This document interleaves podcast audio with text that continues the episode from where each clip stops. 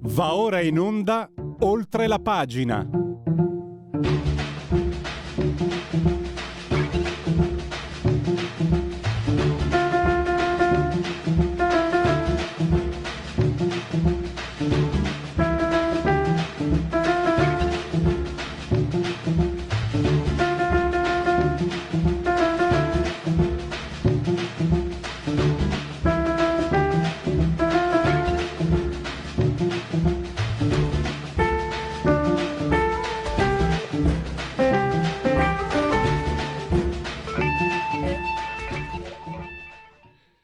Cominciamo bene con i doverosi applausi alla sigla di Oltre la pagina di Radio Libertà. Saltiamo i convenevoli formulaici, quelli a dopo. Tra, poco, tra pochissimo partiamo con il primo ospite, eh, fari puntati, microfoni puntati su quello che sta succedendo nel post-governo Sergio Luciano avremo per parlare di Mario Draghi alle 11.05.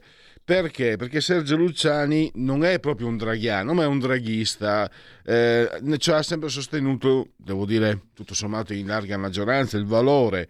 E mi ricordo proprio in un'intervista qui, non so se all'epoca, no, all'epoca era ancora Radio Padania, disse che il dubbio era che eh, Draghi si muovesse come un banchiere e quindi, beh, è, è quello che è successo tutto sommato. Poi con Andrea Muratore eh, scopriremo che bisogna dire la verità senza voler parlare male di chi non c'è più, ma eh, francamente io ho capito, Mario Draghi sono il primo a riconoscere, no? quante volte ho detto eh, suscitando le vostre antipatie, che la BCE che compra i titoli, cioè praticamente compra il debito, evidentemente avere un suo uomo vuol dire eccetera. Però francamente eh, non è che l'Italia stesse volando. La, la, mm, la ripresa del PIL era quasi automatica dopo, un, dopo, dopo che peggio non poteva essere e stava già però scendendo, un'inflazione pazzesca eh, e altre cose, insomma, Mm, beh, ci sarà Andrea Muratore. Mentre, mentre chiamiamo pure il primo ospite, eh, c'è in Italia, esiste il reato di eh, procurato allarme. È reato di chi annuncia, che viene commesso da chi annuncia disastri, infortuni o pericoli inesistenti. E beh, abbiamo visto fior di l'ho scritto anche di politici, giornalisti, economisti, tromboni e trombette hanno commesso questo reato, reato di procurato allarme, perché ci hanno spiegato, ci hanno detto eh, di, in, in malafede, in malafede, perché lo sapevo anch'io lo sapevo perché leggo sempre Giuseppe Riturri su, sulla verità e anche su Star Mag, su Nicola Porro, eccetera, eccetera. Ma anche perché lo sapevo perché è un po' il mio mestiere, però appunto a maggior ragione che politici, giornalisti, tromboni e trombette ci abbiano detto che con Draghi, se cade Draghi, il PNRR eh, crolla, non solo, ci hanno anche detto che avremmo dovuto restituire eh, i soldi, no, non è proprio così, assolutamente, ce lo spiega subito Giuseppe Liturri. Giuseppe Liturri ci ha anche spiegato eh, ieri, in un bel articolo di ieri, eh, che il, eh, lo scudo dello spread eh, che è stato varato giovedì, addirittura in un certo senso è una brutta notizia, cioè non è una notizia positiva, ma è buona in questo senso. Vincola talmente i governi che eh, non è possibile, eh, um, diciamo, percorrere un tragitto che, porti, che porti fuori l'Italia dal PNRR. Non è una buona notizia perché vincola in modo, in modo asfissiante l'azione economica del governo. Eh, il dottor Giuseppe Lituri lo abbiamo al telefono, lo ringrazio davvero e benvenuto. Grazie Pellegrini, buongiorno a lei e a tutti gli ascoltatori. Allora, io ho detto reato di procurato allarme eh, commesso da, anche da, da, personaggi di primo ordine eh, sul PNRR eh, anche devo dire, lo, lo, dice anche lei, lo scrive anche lei, anche coloro che sostengono Draghi eh, evidentemente non lo avevano ascoltato perché aveva spiegato benissimo già nella conferenza, conferenza stampa prima del, del voto del Quirinale, poi recentemente l'aveva ribadito in una conferenza stampa con, con, la stampa estera, aveva spiegato come il percorso fosse segnato e praticamente vivesse di vita propria il PNRR. Partiamo da qui, dottor Litturi, e poi è molto interessante perché non ne hanno parlato in tanti, l'articolo di ieri dove si parla di questo TPI eh, che è appunto il, il meccanismo ehm, lo, scudo, lo scudo contro lo spread. Allora, partiamo dal PNRR, non si corrono rischi, anche se noi qui, lei ha ribadito tante volte che non è una bella cosa, si, poteva, si doveva, si poteva fare altrimenti, però ormai c'è e andiamo avanti su... parliamo di quello che c'è intanto, prego. Sì, sì, sì, parliamo di quello che c'è.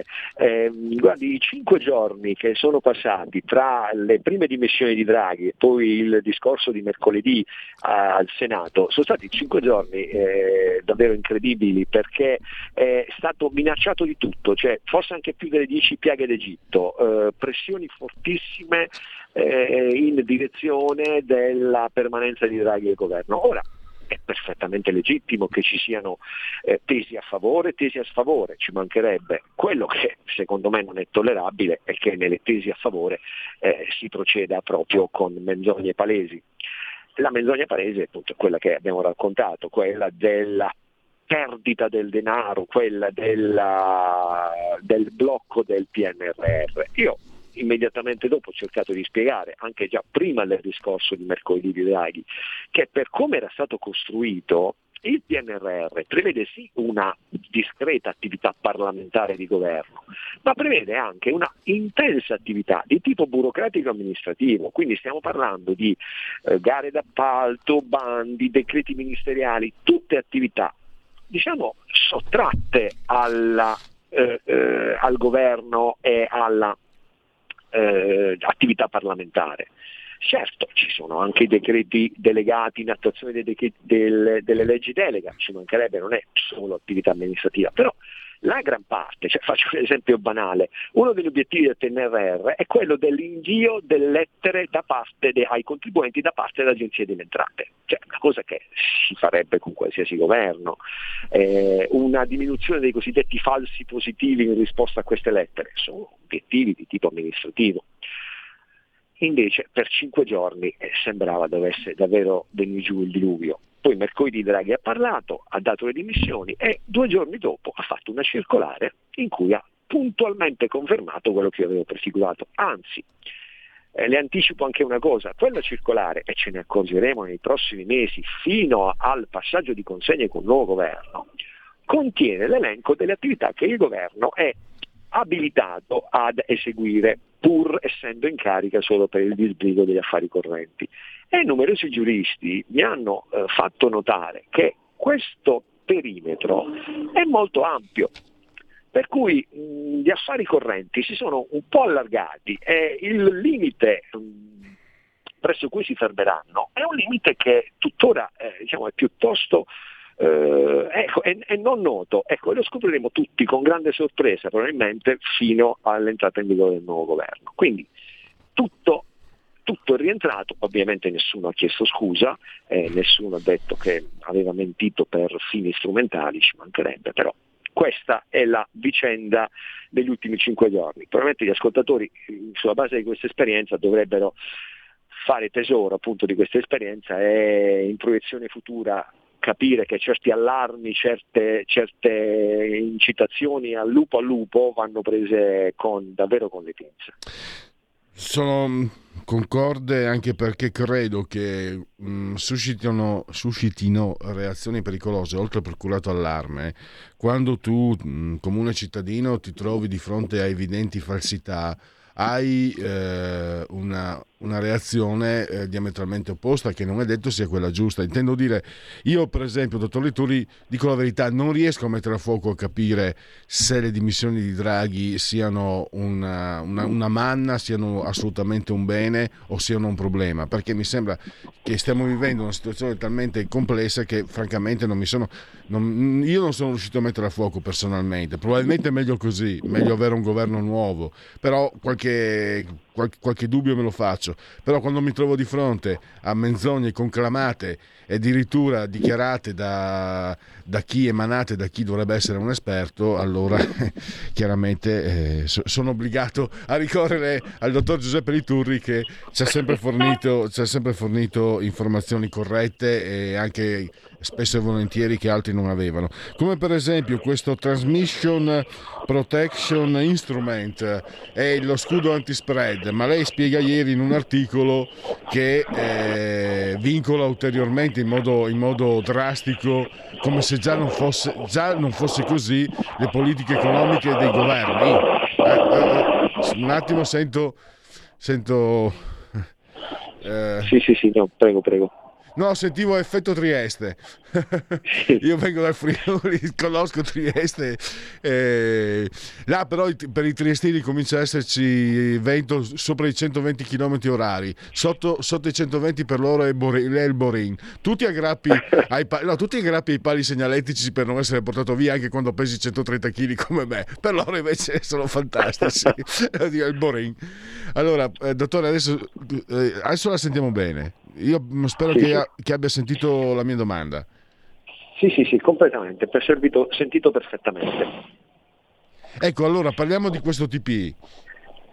O TPI adesso non allora, so le, le, dico subito, sì, le dico subito. Una risposta telegrafica sarebbe quella di eh, definirlo come una, uno strumento di cui la BCE ci dice lo utilizzerò quando ne hai bisogno però poi quando ne abbiamo veramente bisogno non lo utilizzerà. Quindi un cortocircuito logico di proporzioni diciamo, importanti.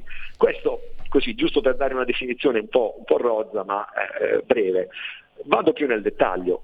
Il dettaglio qual è? Allora, c'era un corpo di regole così della cosiddetta governance economica europea che è in piedi dal 2012, che in un modo o nell'altro eh, abbiamo sempre schivato, cioè i cui effetti abbiamo sempre schivato, perché alla peggio sarebbe arrivata una procedura di infrazione che non è mai arrivata. Per cui abbiamo adempiuto, ma non al 100%, poi abbiamo negoziato, abbiamo tirato, insomma l'abbiamo sfangata per praticamente dieci anni. Poi è arrivato il Covid, si è potuta fare politica di bilancio senza avere il vincolo di quelle regole. Ora è arrivato il Recovery Fund sul recovery fund c'è stato il primo salto di qualità, cioè hanno detto nel regolamento guardate che chi non rispetta quelle regole da un lato addirittura può arrivare a perdere i pagamenti immediatamente. Cioè è stato introdotto un meccanismo sanzionatorio molto importante. Però anche là, per come è stato costruito, diciamo che l'effetto e, l'arrivo della sanzione è abbastanza diluito. Certo, è importante il salto di qualità, ma non è proprio il, il, il fatto che fa scattare un, un, uh, un, un allarme immediato. Dove scatta l'allarme immediato? Con lo strumento della BCE.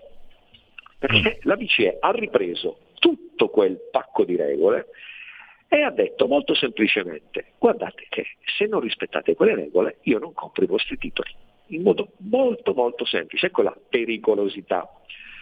E mm, per come l'ho raccontata finora, eh, diciamo che eh, eh, ci potrebbe andare anche bene, nel senso che pare esserci un certo automatismo, che non c'è, perché la cosa che emerge è la discrezionalità. In cosa consiste quest'ultima discrezionalità? Nella proprio attivazione dello strumento. Cioè la BCE dice guardate che se io l'ho banalizzata, qualcuno esce dal balcone dicendo che eh, esultando perché si fa un deficit del 5%, dico un numero per esempio, quella è una cosiddetta crisi dello spread autoinflitta e quindi noi non veniamo in vostro soccorso. Noi verremo in vostro soccorso se e solo se lo spread aumenterà in modo diciamo, scollegato dai fondamentali economici. Ora sfido lei e tutti quelli che ci ascoltano a capire la differenza.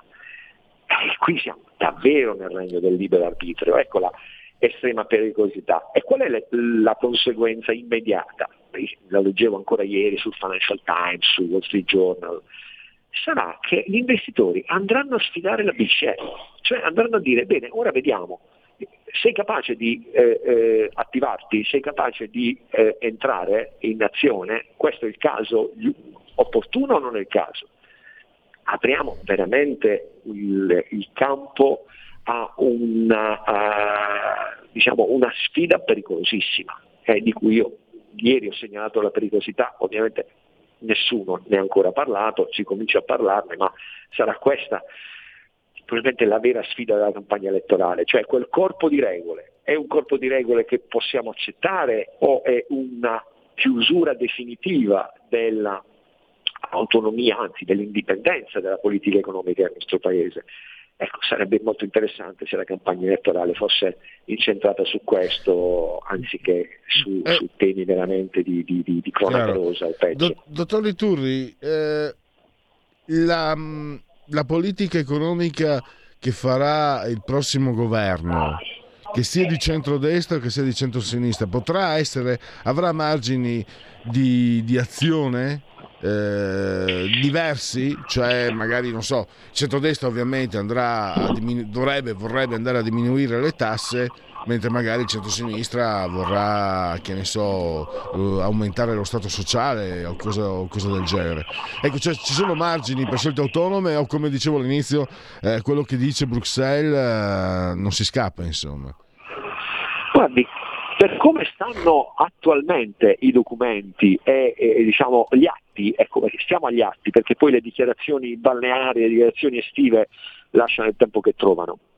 Oggi noi siamo su un sentiero obbligato, cioè potremmo avere un minimo di indipendenza nella definizione di scelte di politica economica all'interno di un saldo già definito.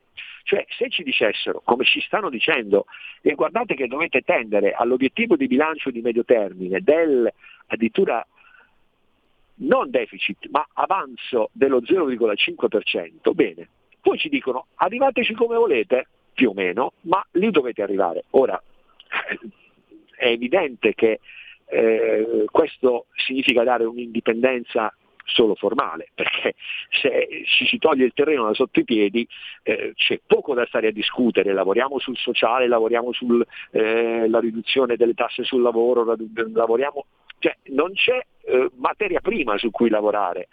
E quindi eh, è bene che ci, ci si confronti con questo eh, paletto fondamentale che è stato posto sul, sul, nostro sentiero, per cui non ha senso discutere, cioè se non si rimuove questo limite, cioè quello del patto di stabilità e della convergenza verso un sostanziale pareggio di bilancio che eh, mm. toglie proprio qualsiasi spazio operativo alla politica economica del governo, beh, discutere tutto il resto significa solo togliere soldi da una parte e metterli dall'altra, che dal punto di vista macroeconomico ha un'efficacia sostanzialmente pari a zero o poco più di zero, perché magari alcune spese possono avere chiamiamolo basso moltiplicatore, cioè basso impatto sulla crescita e alcune più alto impatto sulla crescita, quindi è corretto che siano privilegiate queste ultime, ma stiamo ragionando di decimali.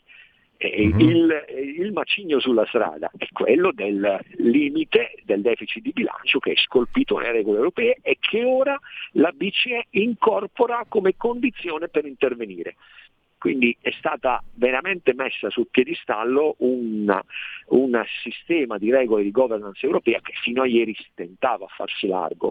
Certo. Questo è, è, è il tema su cui tutti devono confrontarsi. Io auspico veramente che ci sia un confronto su questo. E, noi continueremo, purtroppo abbiamo esaurito lo spazio, noi continueremo a parlarne anche con Giuseppe Liturri che, e a leggerlo sempre su La Verità. Grazie ancora al dottor Liturri e risentirci a presto. Grazie Pellegrini, salute a tutti gli ascoltatori, buongiorno. Stai ascoltando Radio Libertà. La tua voce libera, senza filtri né censura. La tua radio.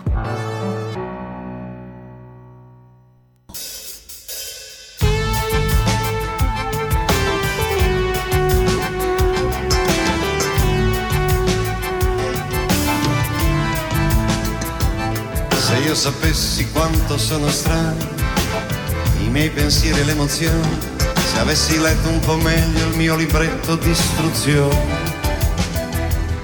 se io sapessi d'un tratto, io sapessi se quando sono nato i miei ha ringraziato il Dio o hanno imprecato, se io sapessi uscire allo scoperto, se io mi fossi accorto che mio fratello qualcun altro mi voleva morto. Se io sapessi al di là delle parole che il mio inferno infantile sarà sempre presente al mio fianco, al mio capezzale. Se io sapessi fisicamente cosa mi fa bene e cosa mi fa male. Se io sapessi più concretamente cosa mi fa bene, cosa mi fa male.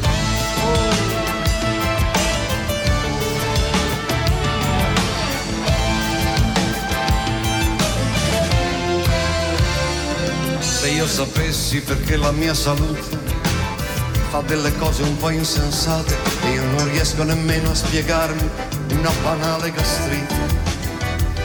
Se io sapessi, che bello se sapessi se quando soffro per amore mi convenga toccare il fondo o andarmene a ballare.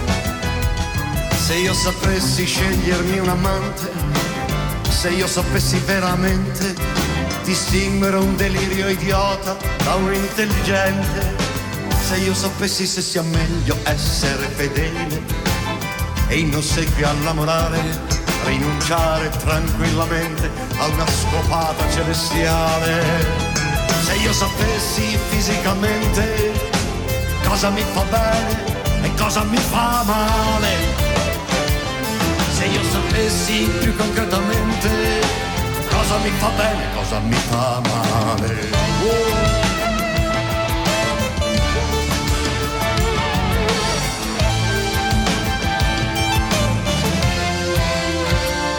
Se io sapessi le mie fatiche umane e le commedie quotidiane, se fossi certo che almeno io mi voglio un po' di bene. Se io sapessi, magari io sapessi, se ho dato ai figli il giusto amore, o sono stato, come quasi tutti, un padre di mestiere.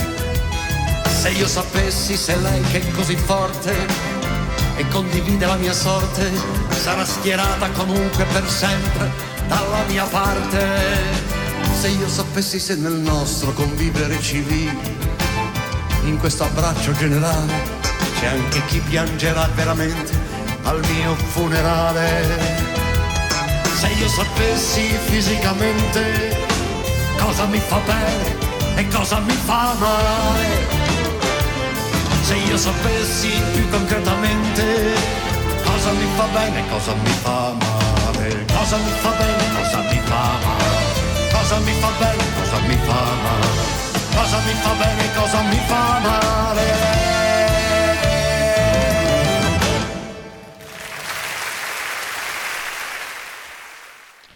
Gli applausi tutti per Giorgio Gaber che come ogni settimana eh, consiste, costituisce la prima proposta musicale di questo oltre la pagina rubrica di Radio Libertà. Credo ancora qualche istante, eh, sai cosa c'è? Quasi quasi parto con i convenevoli formulaici, Giulio. Questa appunto è Radio Libertà, siete in simultanea con noi quando sono scoccate le 11.05, noi siamo il grande Giulio Cesare Carnelli, saldamente assiso sulla tolda di comando in regia tecnica, entrambi sospesi a 132 metri sopra il livello del mare. Temperature narrano di 25 gradi centigradi sopra lo zero interni lo dico con qualche senso di colpa per chi sta soffrendo, sì, qui stiamo bene. Anzi, poi a dire la verità, sapete come sono diciamo, gli impianti di condizionamento. I poveri registi congelano. Noi qui diciamo stiamo bene, però sapete i bocchettoni, eccetera. Quindi cerchiamo anche di, avere, di trovare un compromesso per evitare di, di, di, trovare Giulio Cesare in versione glue, anche se a lui piace molto il freddo, devo dire la verità, quindi andiamo d'accordo. 31,8 gradi centigradi sopra lo zero invece la temperatura esterna, 42% l'umidità, 1012.9 in millibar la pressione. Ripeto e ribadisco che questa è Radio Libertà. Chi si abbona a Radio Libertà campa oltre cent'anni. Meditate, gente, meditate. Un abbraccio come sempre forte, forte, forte alla signora Clotilde, alla signora Carmela e alla signora Angela. Loro ci ascoltano dall'elettrodomestico più amato, dal televisore. Il canale è il 252 252. Se avete la Smart TV, ormai ce l'hanno quasi tutti, la Fire TV, potete addirittura guardarci perché Radio Libertà è una radiovisione divenuta. Ovviamente potete, fare, potete continuare a farvi eh, vellicare dall'algido suono digitale della radio DAB. Eh, non è una parolaccia vellicare. Beh, potete anche ascoltarci ovunque voi siate, dal Manzanarre al Reno con lo smartphone, l'iPhone, uh, smart television, Fire TV, tablet, mini tablet, iPad, mini iPad. Uh, Alexa, accendi Radio Libertà, passaparola ve ne saremo riconoscenti. E poi naturalmente anche grazie alle applicazioni, eh, scusate, questo è grazie alle applicazioni dedicate, e poi naturalmente sul sito radiolibertà.net e la pagina Facebook naturalmente sempre al, all'ordine. Allora, abbiamo il nostro secondo ospite in ordine di tempo, Sergio Luciano, direttore di Economy. Eh, benvenuto Buongiorno. Sergio. Buongiorno direttore, grazie per essere qui con noi. Diciamo ai, nostri, ascolta- diciamo ai nostri ascoltatori che quello che è accaduto eh, nei giorni scorsi in qualche modo era un tuo dubbio. Io mi ricordo che in un'intervista dicesti il mio dubbio, tu diciamo, mh, mm, come tantissimi, come, ma anch'io stesso pur diciamo non condividendo... Eh, i, i, lidi dei quali viene Mario Draghi, però chi insomma non, può, non si può non disconoscere, disconoscere il valore. Eh, tu però diciamo se, eh, sei sempre stato anche comunque capace di dare una lettura critica, ti considero un draghista, non un draghiano, e avevi anticipato, avevi detto il mio dubbio è che Draghi è un banchiere, si esprime, si muove come un banchiere, il mio dubbio è che trovi un habitat, un ambiente che, che, lo, che prima o poi non lo faccia fuori. Eh, e, diciamo, tuo malgrado sei stato un buon profeta. Ma io credo che lui abbia funzionato bene fino alle elezioni del Quirinale escluse, perché in quel frangente non mi interessa, io da giornalista 42 anni ho visto un sacco di gente insospettabile dire bugie, erano proprio o semplicemente rappresentare la propria visione del mondo perdendo di vista quella che poi è invece l'immagine che i comportamenti creano. Se uno dice Draghi, tu sei andato lì per eh, Palazzo Chigi hai accettato perché poi volevi fare il Presidente della Repubblica, se no non l'avessi fatto, quello ti risponde no ed è, ed è anche probabilmente in buona fede. Ma se uno avesse, eh, come si dice, il pento dalla macchina della verità e potesse chiedere, avesse potuto chiedergli eh, quando è venuto fuori che non c'era un, un, candidato chiaro, forte, nitido da parte della maggioranza per succedere a Mattarella, ci hai fatto il pensiero oppure no di andarci tu?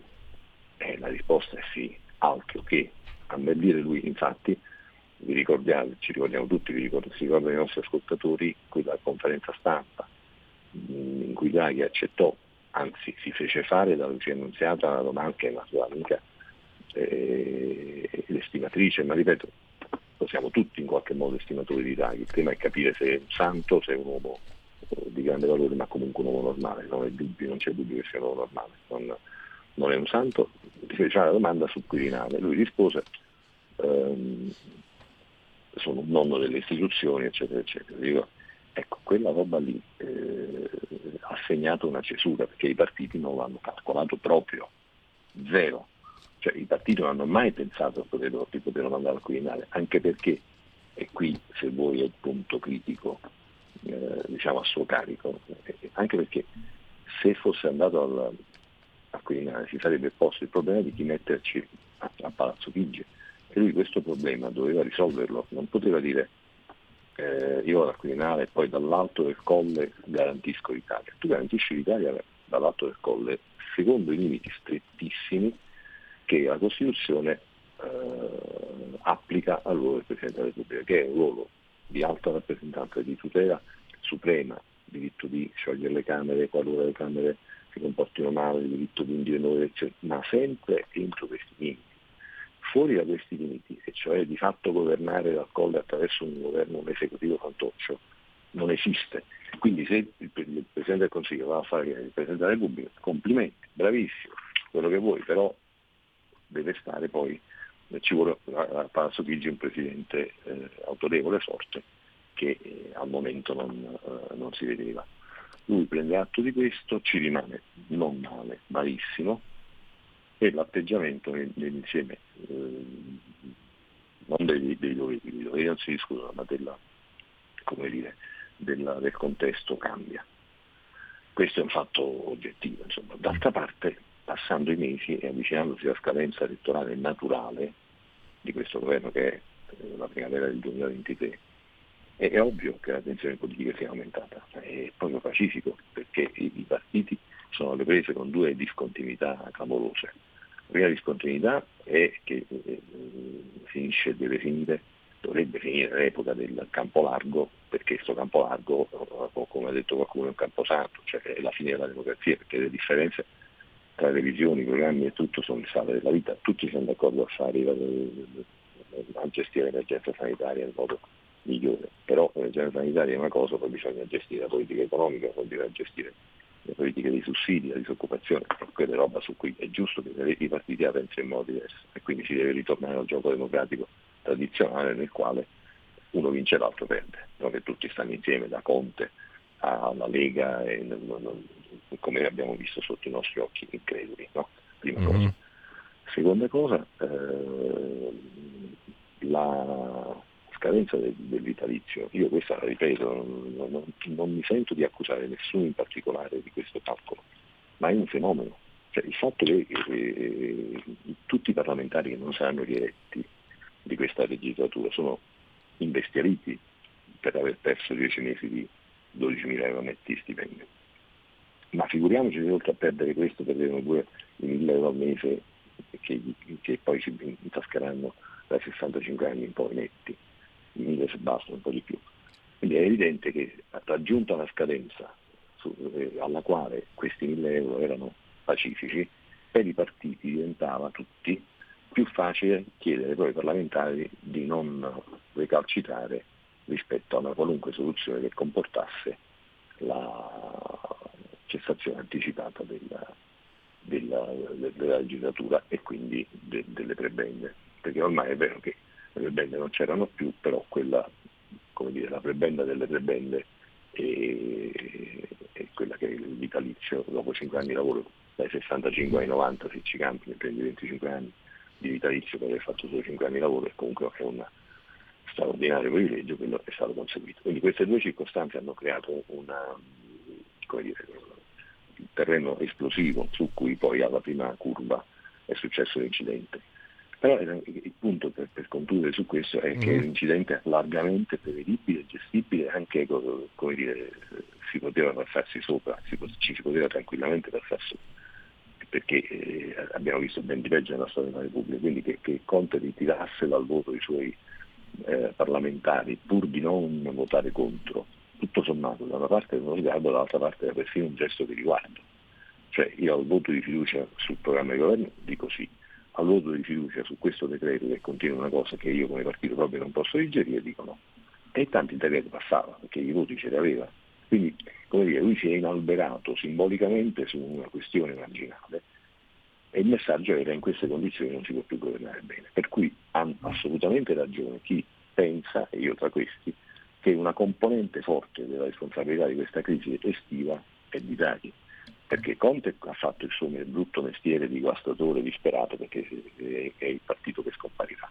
Quindi un brutto mestiere, ha fatto male a farlo, però come dire, se uno va eh, di notte nelle, nelle, nei, Posso dirti, ma, direttore, posso dirti una cosa? Perdonami, eh, tu sai da queste, da queste, parti quanto poco, poco amiamo i 5 Stelle. Posso dirti però che eh, io ho visto francamente a un certo punto, soprattutto nel 2022, del, degli indirizzi di, di governo che andavano decisamente contro le opzioni Lega, se posso dirlo, ma anche contro certe opzioni 5 Stelle. Cioè, è stato un governo particolarmente marcato PD, secondo me. Volevo capire se condividi e se questo è anche tutto sommato una responsabilità di Mario Draghi.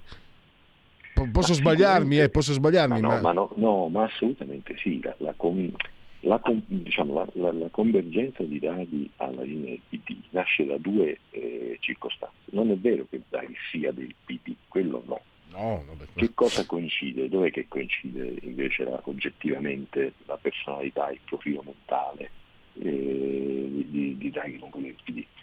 Intanto le persone, cioè uno come Letta e uno come Gentiloni, che sono i due massimi esponenti del PD oggi nelle istituzioni, quindi Letta segretario eh, del partito e Gentiloni commissario europeo, hanno quel tipo di estrazione culturale e mentale, quindi eh, liberalismo sociale, diciamo, eh, pensiero cristiano sociale se vogliamo, eh, con un fortissimo ancoraggio all'Europa che nasce da una parte dalla, dalla, convinzione che io personalmente condivido, cioè che gli Stati-nazione europei siano troppo piccoli per stare soli, dall'altra, secondo me, dall'aggiunta del fatto che eh, non c'è fiducia nell'Italia, cioè si, si teme che i, le caratteristiche proprio sociali e antropologiche degli italiani ci rendano in qualche modo bisognosi di una tutela internazionale. Questa tutela internazionale sono le regole europee, questo lo pensano sicuramente le persone citate e lo pensa anche Draghi, nel senso che agganciamoci all'Europa perché altrimenti facciamo troppo casino. Questo è il tema. Devo dire la verità che è un'ipotesi così strampalata, eh, perché noi italiani non siamo bravi a, a, lavorare, a fare sistema, però questa è una differenza profonda tra l'opinione di Draghi e l'opinione diciamo, delle personalità di pensiero più rilevanti del centrodestra. Eh, politiche e intellettuali del centrodestra non sono d'accordo, quindi prima cosa. Seconda cosa, eh, la confluenza è nei fatti, nel senso che Draghi, la sigla dei Gesuiti, è un cattolico, anche Salvini è un cattolico, però Draghi ha questa modalità di declinazione del suo cattolicesimo, per cui è l'inclusività, i diritti civili, tutta questa eh, vasta materia e tutte queste tematiche qua, di cui il PD ha fatto la, la vera bandiera, l'ultima bandiera, perché il PD non è più il partito dei diritti sociali, del salario minimo piuttosto che dei contratti di lavoro equitativi, della sicurezza sul lavoro, su quello non riescono a produrre un pensiero nuovo che sia, che sia uno. Il PD ha fatto la propria nuova identità su questo, su Gay Pride, sulle riunioni di fatto, sul decreto Zan, tutte queste cose che sono anche rispettabili, ma sono una, una tutt'altra cosa rispetto a, alle tradizioni dell'impegno so, sociale. Si è, si è tassati l'impegno civile e su questo ovviamente le distanze sono più forti. Cioè eh, il PD non ha un pensiero sull'immigrazione se non una generica inclusività confusa, il PD non ha un pensiero sull'ordine pubblico se non una banale eh, gnagnera che poi appunto persino a Ragni di camminare, cioè, cioè c'è troppa violenza, siamo messi male. No? Quindi c'è questa confluenza oggettiva. Eh, però veramente se io poi da, da questa confluenza oggettiva mi ritrovassi a constatare che, eh, che Draghi poi in qualche modo lavora per il PD in campagna elettorale, cioè mi faccio frate, cioè quello non ci credo, perché Draghi non ha in realtà poi nessuna fiducia nel PD come partito e, e, quindi, e soprattutto Draghi non vuole farsi esporsi al voto. Cioè, il punto fondamentale è che Draghi non ha alcuna intenzione di concorrere a nessuna elezione popolare, né in Italia né per l'Europa né per le, per le europee né per le politiche. Quindi dice io sono un super tecnico riconosciuto come tale in tutto il mondo, avete bisogno di me, mi chiamate, se no arrivederci. Non escludo, e ho finito per, per quanto riguarda Draghi, che la scadenza internazionale più importante, che è a fine settembre, il posto di segretario generale della Nato, sia a questo punto il vero obiettivo o il vero, diciamo sì, eh, ma ti interrompo, il modo in cui è uscito di scena in qualche modo non lo danneggia perché... Perché dovrebbe danneggiarlo? Lui è uscito di scena contro nella lettura semplificata internazionale, contro i due partiti meno atlantisti, cioè appunto Conte che ha aperto gli attacchi e la Lega che con l'accordo di Forza Italia ha, ha comunque proposto una mozione diversa rispetto a quella che aveva caldeggiato lui Draghi. No? no ma però non ha, portato, non ha, portato, fino in fondo a termine la missione, non può dire missione compiuta, o sì, o, sì, o comunque il fatto di aver no, impostato no, PNRR. È vero che la, missione, che la missione è compiuta, però lui può dire non ero nelle condizioni di compierla perché non avevo uh, i tempi e i modi per farcela. Quindi no, questo no, eh, direi di no. Invece mh, mm, mi scosto una, uh, un, attimo da, da, Draghi perché volevo ritornare su un tuo articolo che ho letto qualche tempo fa sul sussidiario. Eh, ma la tempora current perché la crisi tedesca, avevi scritto, che può provocare danni ovviamente alla, um, a, all'Italia. Anche all'Italia, visto che insomma sono, sono nostri clienti, noi siamo loro clienti, eh, ma ma anche eh, noi siamo loro clienti e loro sono nostri clienti. Ecco, questa crisi, cioè questa elezione anticipata in qualche modo eh, va ad acuire questa, queste difficoltà o sarà il mercato in qualche misura a sopperire o, o addirittura invece a essere... A essere a... sul, sul, prossimo di investire pubblichiamo un'analisi di Franco Tatò che è molto anziano ma è tuttora lucidissimo ed è forse il miglior conoscitore eh, dal punto di vista economico eh, e industriale del fenomeno tedesco. E Franco dice, uscirà da qualche giorno, che dobbiamo aspettarci grandi cambiamenti dalla Germania, perché la Germania è in una crisi senza precedenti, una crisi sul piano energetico, perché non ha la possibilità di sostituire la Russia come invece tutto sommato oh, eh, noi stiamo facendo in parte, insomma. E, non abbiamo, oh, non abbiamo, ancora capito la portata grave della crisi dell'industria tedesca che era totalmente legata soprattutto per l'automobile alla Cina e, e anche sul piano dire, della, della, costruzione politica del, del, governo tedesco di Scholz eh, ci sono stati molti equivoci che lo hanno fatto nascere, adesso stanno venendo a pettina, cioè questo, questo cancelliere è indeciso e non riesce a tenere buone le diverse anime della coalizione, che non sono come quelle del campo largo italiano, ma insomma non scherzano come eterogeneità. Per cui la Germania, che di solito è più reattiva, quella che vediamo oggi, mh, cambierà, perché così non vanno avanti. E, e, quindi effettivamente confermo che per noi avere a che fare con un, paese fondamentale per la, nostra, per la domanda uh, che, che arriva in Italia, che sta in crisi che è in confusione, è un problema, quello che mi conforta è constatare come gli italiani, gli esportatori soprattutto, siano velocissimi e flessibili nel cambiare orientamento. Già il fatto che le, le, già le, le sanzioni della Russia che abbiamo di fatto assorbite, cioè per esempio la moda che era così esposta al mercato russo, ha straordinariamente dimostrato di sapersi riconvertire verso il mercato asiatico, per cui i gruppi di moda italiani eh, e l'attività italiana per i gruppi internazionali che comunque ci interessa perché è tanta roba, no? cioè, tantissime produzioni in Italia anche per i gruppi francesi. Beh, quella sta andando benissimo perché quello che non, che non vendiamo più in Russia ne vendiamo anche di più, in Cina per esempio. Ecco. Un'ultimissima, un'ultimissima um, cosa volevo chiederti. Eh, si paventa, si parla eh, del, dell'iceberg che aspetta l'Italia il prossimo autunno. Eh, la vedi così nera, la vedi così critica la situazione complessiva? Cosa ne pensi? Sulla carta ci sono un sacco di elementi di preoccupazione, questo purtroppo sì. Però secondo me ci sono anche tantissimi eh, margini per tenere botta, perché poi alla fine un po' di soldi sono arrivati e perché siamo bravi. Siamo molto bravi, non, non c'è dubbio che siamo bravi. Se cioè, tu la pensi come De Rita, eh, al di là di, gli eh. italiani possono contare, ho visto una bellissima intervista a De Rita del Censis dove lui parla di questa eh, voglia di riscatto, questa, questa, voglia di vivere, insomma, lui usa una, una definizione che adesso non mi ricordo.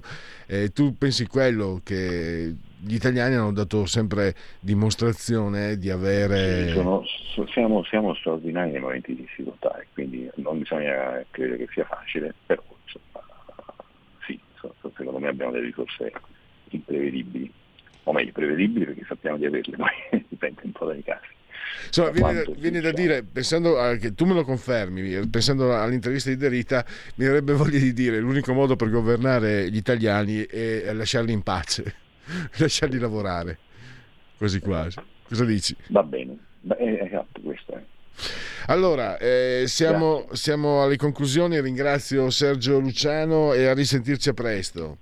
A presto, di nuovo, grazie. Ciao, ciao.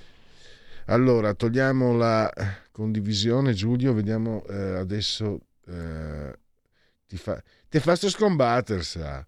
Allora, andiamo con i sondaggi. Io chiamo Condi, che mi fa venire in mente, se ti dico Undi, A me faceva venire in mente Condi Rise, Condolisa. ma se ti dico Undi? Undi, il personaggio, non l'hai visto, Stranger Things? Ah, sì, sì. Sai che allora, quando l'ho vista quella ragazza lì, eh, Rosalia era convinta fosse addirittura, sai che con i capelli corti, quasi fosse un maschietto. Eh, No, una ragazza. E poi subito, dopo dieci minuti, detto, questa è una fuoriclasse, questa è un'attrice straordinaria. Millie Bobby Brown. Esatto, bravissimo. Ecco, eh, la settimana scorsa ho letto che la, l'attrice under 20 che avrà, riceverà il cachet più alto d- della storia del cinema, 10 milioni per interpretare la sorella di Sherlock Holmes. Davvero straordinario. Condi, naturalmente, ci ricordiamo quella meravigliosa intervista dove D'Alema, Condi! Certe volte anche un- persone di, di incredibile intelligenza come D'Alema non si rendono conto del senso del ridicolo. Condi! Condi! D'Alema che la chiama Condi non si può vedere. 23,7% non si può vedere Fratelli d'Italia per termometro politico 22, no dai siamo amici. 22,7 per il PD e questo non si può vedere. 15,4 e ormai siamo in clima elettorale ci mancherebbe. 15,4 Lega 5 Stelle 11,9 così tanto guardate che ormai siamo tra il 5 poco sopra il 5 eh, mi dicono i ben informati quindi è inutile votarli. 7,6 per Forza Italia, Calenda 4,3, Italia Viva 2,5. Chiudiamo Condi. Condi. Ogni volta che ti dirò Condi mi verrà da ridere. Se alle prossime elezioni ci fosse una lista Draghi, la voterebbe sì sicuramente 10,4, la prenderei in considerazione 15,3, molto improbabile, 11,3 no! 59,9 non sa il 3,1 no Condi Condi? No, Co- togli Condi. E adesso eh, questo. Secondo lei Mario Draghi dovrebbe rimanere premio 31,2 sì, eh, 12,5 non ho molta fiducia in lui, però meglio, insomma, è meglio di lui che le elezioni. No, anche se lo apprezzo, credo che faccia bene a lasciare 13,1, no, sta governando male, è giusto che se ne vada il 41,5. No Condi. E Condi? È vero che nel paese c'è un diffuso favore del popolo alla prescrizione del governo Draghi, 33,6% sì, a prescindere dalla collocazione, 13,5% sì, purtroppo però. No, purtroppo gli italiani sono influenzati dai populisti per il 6,1%, no, è una mistificazione mediatica, al contrario la maggior parte degli italiani non apprezza l'operato di Draghi, lo pensa il 43%, no Condi. Adesso te che andiamo. Futuro governo sarà migliore per il 27,7, sarà un buon governo come quello di Draghi per l'8,6, sarà un cattivo governo come quello di Draghi 12,6, penso che sarà peggiore il 29,4, non sa, non sa, non sa 21,7. No Condi. E poi vediamo se ce la faccio prima dell'11, entro l'11.30. La fiducia a Mario Conti, Mario Conti, Mario Draghi, eh, 42,7% favorevoli e invece 47, 46,9% per nulla. Chiudia- no, di più, scusate, 30, 40, 47, 58,9, quindi praticamente due terzi. Questo Istat Costruzioni nel primo trimestre, sulla base delle autorizzazioni riguardanti governo, si stima crescita congiunturale del 4% per numero di abitazioni, del 3,7% per la superficie utile abitabile. No Condi? E vediamo se faccio in tempo l'ultimo senza far arrivare le 31. Apriti sesamo. Le intenzioni di voto secondo Tecne, Fratelli d'Italia 23,5, PD 23,1, Lega 14,6, Forza Italia 10,6, 5 Stelle 9,4, quindi sorpasso di Forza Italia nei confronti dei 5 Stelle, Calenda 4,9, Renzi 2,8, ai ai ai, ho sforato di un minuto. No Condi e time out. Stai ascoltando Radio Libertà. la tua voce libera, senza filtri né censura. La tua radio.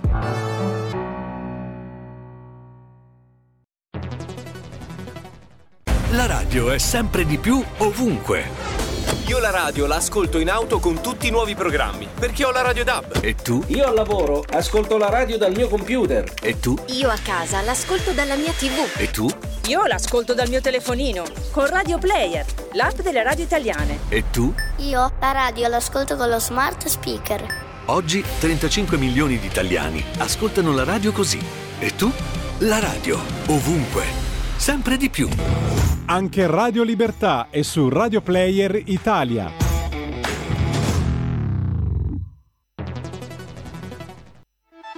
Stai ascoltando Radio Libertà, la tua voce libera, senza filtri né censure, la tua radio.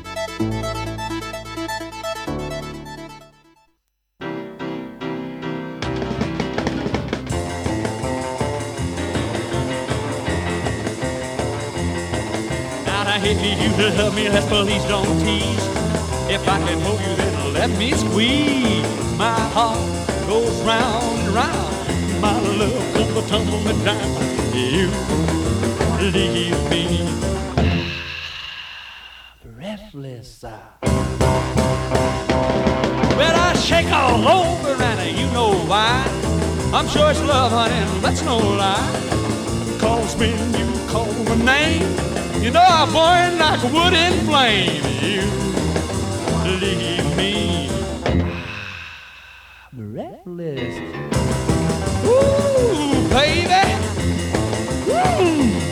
Crazy. You're much too much, honey. I can't love you enough. It's alright to hold me tight, but when you to love me, love me right. Oh, come on, baby, now don't be shy. This love was meant for you and I. When rain, sleet, or snow, I'm gonna be wherever you go. You have left me breathless. Uh.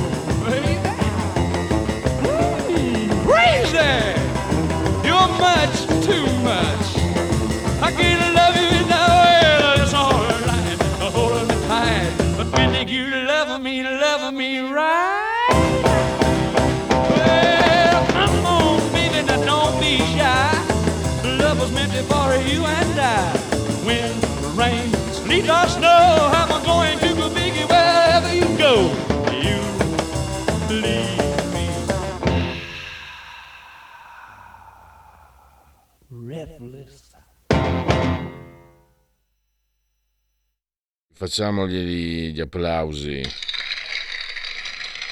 a Jerry Lee Lewis, eh, proposta di oltre la pagina, rubrica di Radio Libertà.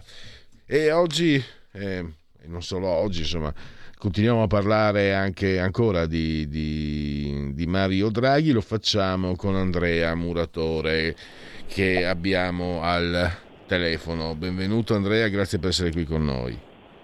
Buongiorno Pierluigi, come sempre un piacere. Inside Over, True News, eh, io seguo anche sempre il suo profilo Facebook e vi dico una cosa, che qualcuno ha scritto lo scorso 24 gennaio che c'erano eh, forti segnali di cedimento nella maggioranza. E visto che ho la fortuna di averlo al telefono, partiamo proprio da quello che Andrea scrivevi qualche mese fa e che si è rivelato profetico. Grazie Pierluigi, grazie. No, No, ma, allora, ma è vero, eh, però è vero, è vero, scusa.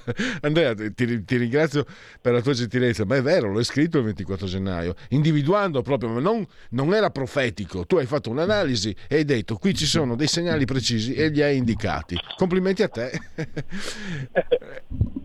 Allora, Esatto. partiamo da qui. L'inflazione, l'inflazione, la crisi energetica, la rottura nella maggioranza. Possiamo dire che il 24 febbraio scorso, con lo scoppio della guerra in Ucraina, Mario Draghi si è garantito qualche mese in più di galleggiamento, il minimo sindacale possibile, altrimenti avrei già visto ai tempi il governo come prossimo alla fine, perché questo governo qua nasceva con una chiarissima base emergenziale legata all'emergenza pandemica e all'emergenza del PNRR. Provare a inventarsi nuovi mandati politici, come del resto lo stesso Draghi non è stato capace di fare non sono stati capaci partiti della maggioranza. Oltre questo fronte è stato un, emer- un esercizio a dir poco spericolato. Tant'è che quando abbiamo visto che la risposta a un'emergenza ne generava altre problematiche, pensiamo solo all'inflazione, che non rientravano nei mandati diretti del governo, la maggioranza si è avvitata.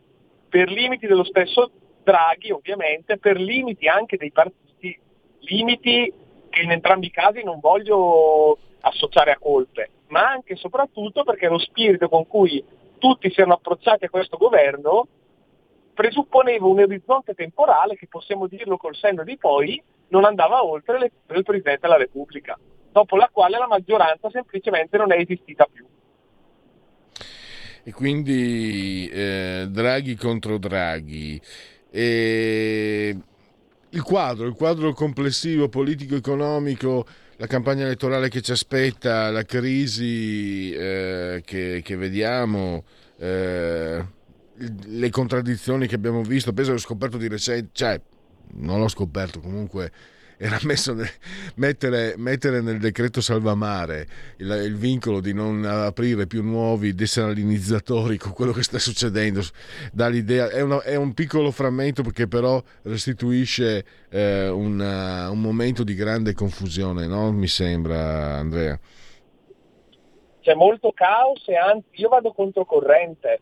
Eh, non ritengo una bestemmia l'andare a votare come fanno tanti consumatori e anzi ritengo che in questa fase la paralisi nel governo fosse più una, un freno che una modalità di risoluzione delle crisi. Io leggevo di commentatori che parlavano del fatto che la caduta del governo, la crisi di governo impedisce di fare le riforme necessarie, le politiche necessarie. Lo stesso Draghi ha fatto un programma che sembrava di legislatura, non da ultimi otto mesi.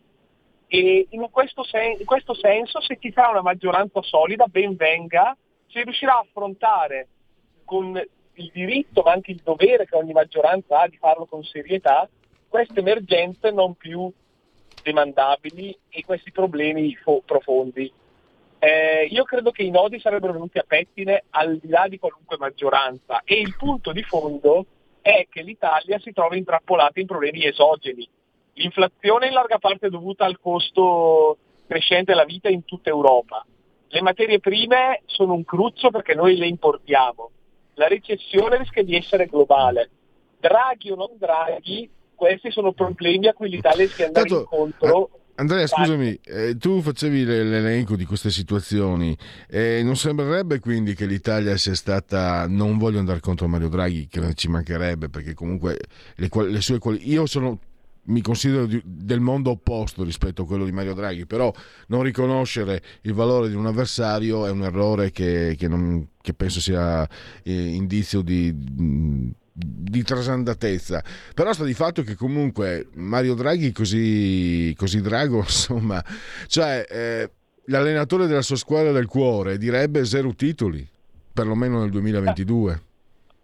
Tu, Allora, Draghi tu sai chi è, chi è quell'allenatore, vero? Murigno, Murigno. Assolutamente. Ecco, eh, grandi ricordi. Allora, no, voglio dire, voglio dire ma è eh, questo.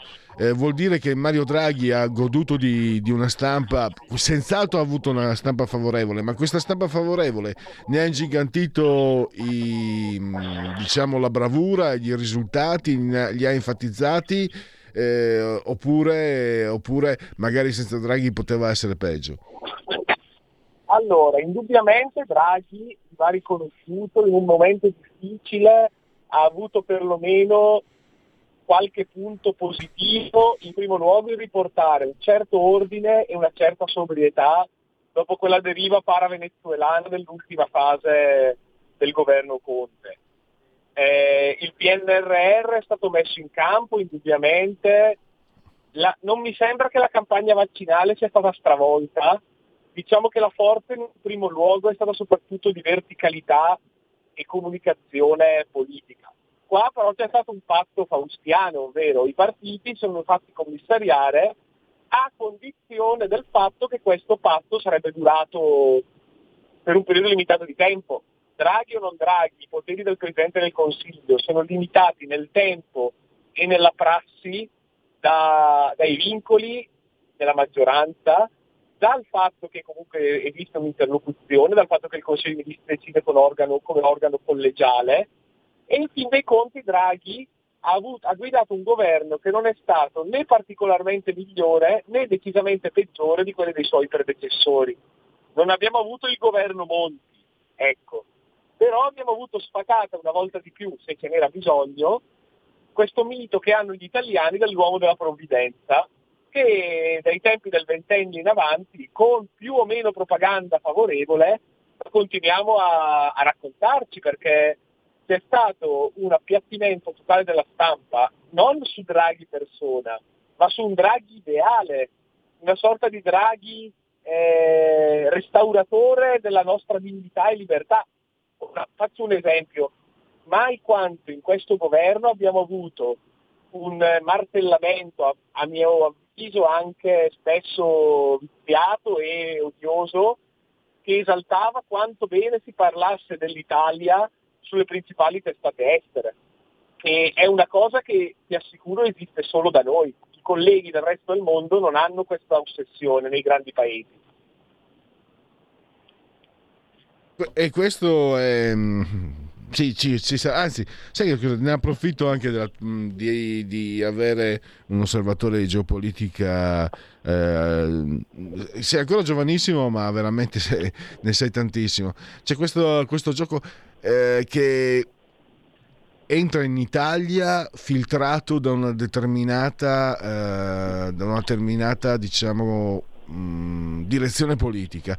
Io mi ricordo nel 94 eh, scagliarono addosso la stampa estera a Berlusconi. Che, non ho mai votato, ci tengo a dirlo, non, non sono neanche di quelle parti. Però io mi ricordo che a un certo punto facevano passare tale Tana de Zulueta, che sembrava un, vabbè, non dico niente, come un'autorevole firma. Non era, poi scoprì successivamente che non era assolutamente un'autorevole firma, eh, veniva eh, dall'Inghilterra, ma anche se di origini portoghesi, se non sbaglio. Ed, ed era così sopra le parti che eh, la volta successiva si candidò, nel, quella volta era il PDS. Eh, abbiamo questo invece se c'è mh, per esempio Enrico Letta nel 2013 c'era una giornalista eh, fran- francese che era sempre ospite Rai 3 eh, che diceva che addirittura Hollande pendeva dalle labbra di, di Letta. È vero che Letta poi ha avuto tanti incarichi in Francia ma francamente non cioè, Mm, non credo, guarda, non voglio disprezzare chi se ne importa, fi- figuriamoci, non faccio il politico e quindi non voglio disprezzare Enrico Letta che comunque sta ottenendo anche i suoi risultati, ma non mi sembra che abbia lo spessore. Se mi dicono che eh, Mitterrand si consultava con Craxi, ci credo. Se mi dicono che Hollande pendeva dalle labbra di Letta, mi viene da pensare che comunque Hollande non era tutto questo chissà che, tutto sommato. Eh, non, un, non, sarebbe un complimento a Letta, visto l'esito eh, che ha, che ha avuto Hollande, dire che pendeva dalle sue labbra. Ma, ma riusciamo, come, come, si può? Io ti dico, è che purtroppo non riesco a seguire tutto. Una, un antidoto eh, lo facevo tutti, tutti, i giorni, poi francamente eh, ho, ho, lasciato il mio malgrado perdere. Eh, anche non è difficile. Ti, ti chiedo a te, può essere un aiuto, un antidoto? Guardare anche solo le prime pagine dei, principali quotidiani stranieri può dare, può dare l'idea, eh, può dare misura di quello che sta succedendo? Meglio di quanto non ci venga riportato dal... perché io vedo anche, anche dei canali Mediaset alla fine eh, passa tutto attraverso diciamo, il filtro di un pensiero di sinistra quando vi, ci viene riportato il... io mi ricordo che su Mediaset non si poteva sentire eh, quello che dicevano di Trump perché sembravano tutti cugini della Botteri insomma. Assolutamente sì e se guardi una rassegna della stampa estera io quotidianamente la faccio e faccio soprattutto dai siti tu sul Financial Times, sul New York Times, sul Washington Post, su El País, su Le Monde, troverai l'Italia, non dico in apertura, ma nelle prime dieci notizie, se va bene, due volte al mese.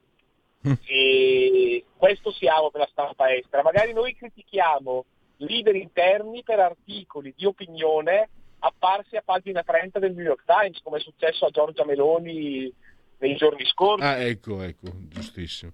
Me ne ero scordato.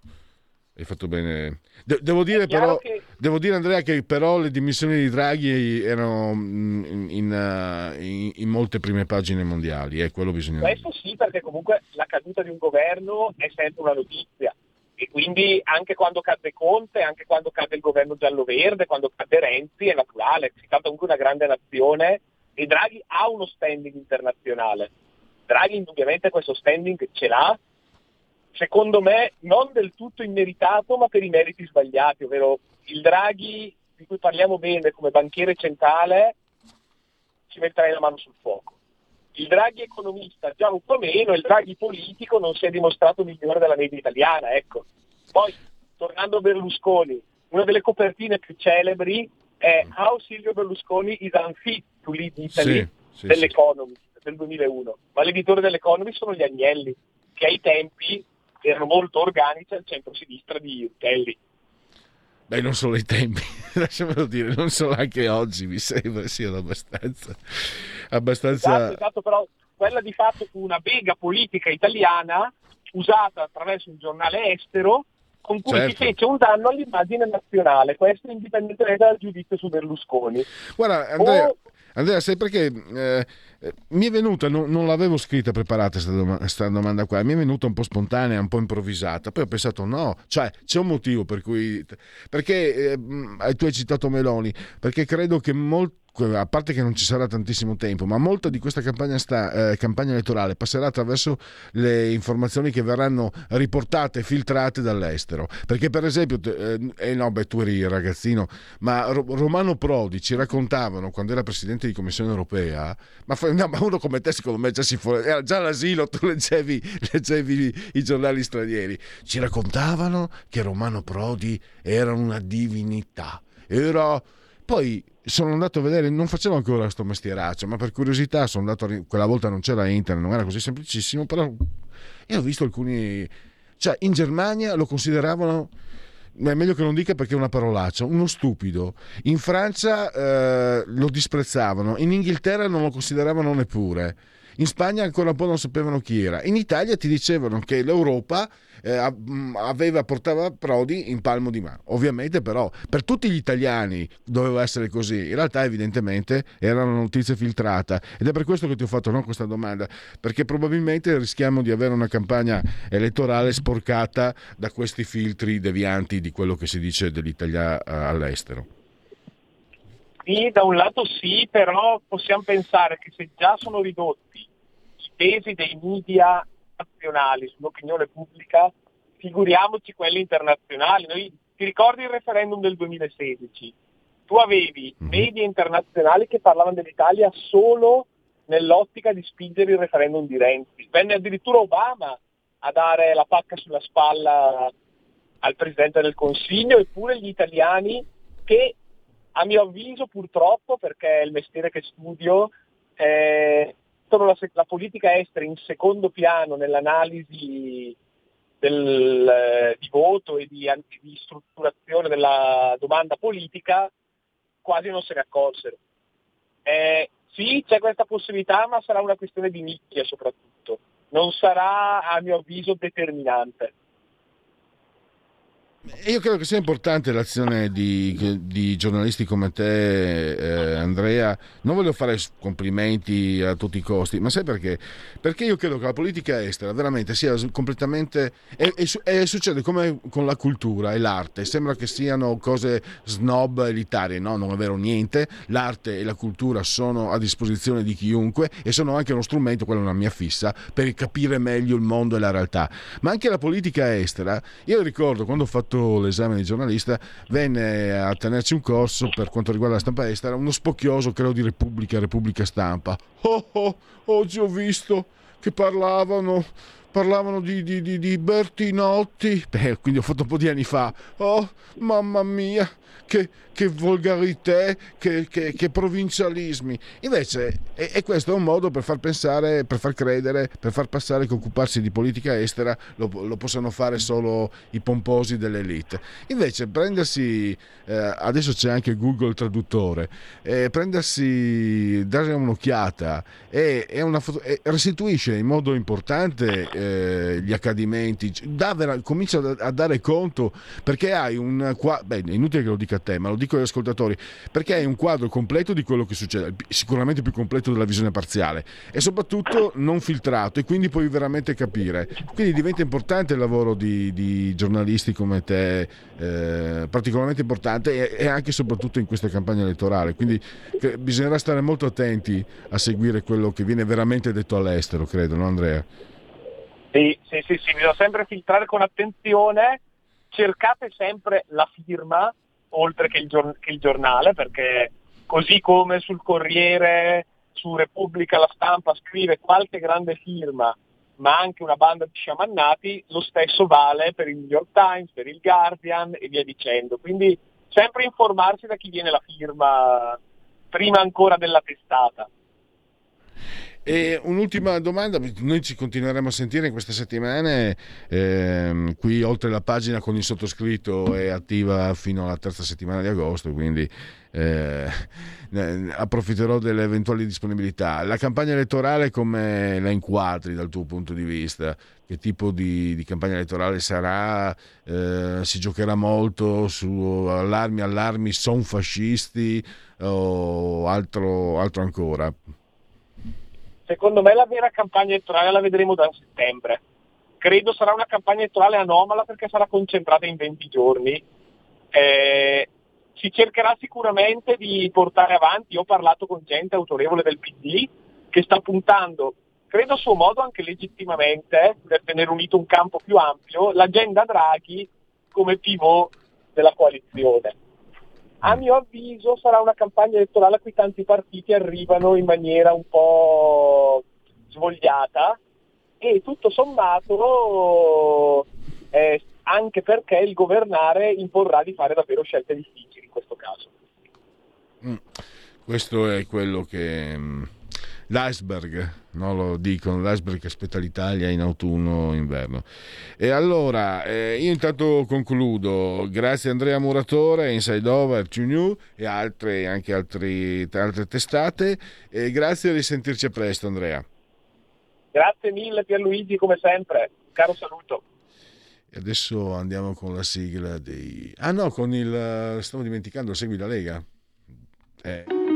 Segui la Lega è una trasmissione realizzata in convenzione con La Lega per Salvini Premier. Segui la Lega prima che la Lega seguisca te alla Pellegrino, segua te alla Marciana. Legaonline.it è il eh, sito di riferimento, scritto legaonline.it. Eh, potete iscrivervi da questo sito molto semplicemente versando 10 euro, lo potete fare anche tramite PayPal senza nemmeno non vi sia la necessità che siate iscritti a PayPal Poi vi verrà recapitata codice fiscale e dati, quindi vi verrà recapitata la magione per via postale la tessera Lega Salvini Premier. E D43, il tuo sostegno vale il 2 per 1000, una scelta libera, non ti costa nulla, 2 per 1000 alla Lega, scrivi D43, D di Domodossola, 4 il voto in matematica, 3 è il numero perfetto. Vediamo cosa mi si dice sul fronte 27 giugno, quindi prendete, come si chiamava la, la, la, l'auto del ritorno al futuro? La DeLorean. Eh, la DeLorean è tornata indietro. Eh, niente, non ci sono appuntamenti a disposizione, quindi per, eh, facciamo così, per seguire la Lega Sassuffi e, prend- e, e partiamo subito poi con uh, i genetriaci. Pierluigi, se sei d'accordo, per luglio e agosto eh, possiamo anche inserire le feste della Lega. Le sto inquadrando adesso. Ah, eh sì, senso, Eh, senso Se vuoi le dico io, ad Sì, sì, esempio, ti ringrazio, ti ringrazio. a Colico, Lecco, da giovedì 28 a domenica 31 luglio presso il Pala Lignone in Viale Padania, oppure a Castelnuovo Scrivia, Alessandria, in Via Donorione, sabato 30. Ce n'erano molte altre, le stiamo inquadrando, ma sono passate. Tra l'altro a Domodossola c'è stato veramente un bagno di folla per eh, Salvini sabato.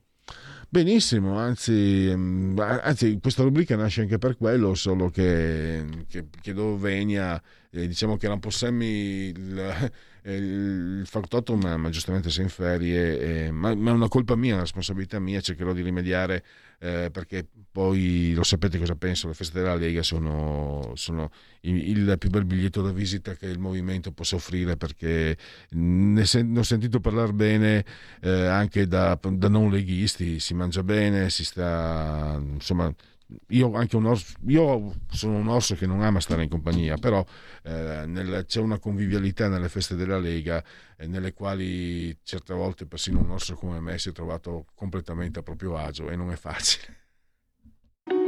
Segui la Lega è una trasmissione realizzata in convenzione con La Lega per Salvini Premier. Genetriaci, commemorazioni e ricorrenze del settimo giorno di Messidoro, mese del calendario repubblicano. Per i gregoriani trattasi di un lunedì, lunis 25 luglio, anno domini 2022 o 2022 che dir si voglia. Nel 1946 Dean Martin e Jerry Lewis si esibiscono per la prima volta in coppia. Straordinari, straordinari. No, non, non- non ero ancora nato nel 46, ma ho avuto modo di vederli dopo. Elias Canetti, filosofo, aforista bulgaro, gli uomini più tremendi, quelli che sanno tutto e ci credono. Il puffo farcito di soldi Duilio Poggiolini, ai tempi di Mani Pulite, la fregatura di Mani Pulite. Luigi Berlinguer, cugino, eh, mi ricordo quando era ministro della- dell'istruzione, gli fecero la guerra ai sindacati, che erano tutti di sinistra. Vabbè. Giussi Farina fu anche presidente del Milan. In una trasmissione di quelle che seguo io per disintossicarmi dalla politica, anni fa, un ex calciatore raccontava che eh, il Milan giocava, mh, quella volta si giocava ancora la domenica pomeriggio, due e mezza, tre a seconda della stagione, quattro, non mi ricordo il caso. Questo giocatore si era infortunato, eh, doveva giocare non so se Bologna, Firenze, ed era rientrato a Milanello per prendere la sua roba domenica. E ha scoperto che stavano facendo un banchetto di nozze perché Giussi Farina noleggiava a Milanello per matrimoni, comunioni, eccetera. Eh, comunque portò Mark Atley, eh, amici milanisti, un, un giocatore che personalmente ho sempre amato tantissimo. eh, quindi c'era anche Colin Ray Wilkins che è scomparso recentemente. Barbara Harris, eh, attrice, una nomination per Oscar. eh, si faccia una domanda e si dia una risposta. Gigi Marzullo, Irpino, Iman Abudmaid, eh, la signora Bovi, la vedova Bovi, grandissima, bellissima, stupenda mo- modella. Il portaborse sono sicuro che è un film che ha visto e che gli è piaciuto. Daniele Lucchetti è il regista. I miei liberali genitori mi hanno poi costretto ad anni di psicanalisi. A un altro Irpino, l'ultimo di Cigia, Gianfranco Rotondi, Franco Becchis, grandissimo giornalista, Verità Affari, Sabina Guzzanti, straordinaria, eh, Ileana Douglas, quei bravi ragazzi. E, oh, oh, abbiamo Filippo Ganna. Filippo Ganna, eh, come lo chiamiamo? Non so, il treno de- della Verbania perché corre in modo pazzesco. In un'intervista ha detto che, che, suo padre lo spingeva ad allenarsi proprio quando faceva freddo, buio, proprio quando gli altri non si allenano, chi si può fare la differenza. Complimenti a lui. Complimenti a tutto il Verbano Così Ossola, complimenti a Giulio Cesare Cannelli, assiduo soltanto di comando, energia tecnica e saldamenti come sempre, complimenti a voi per aver scelto anche oggi Radio Libertà.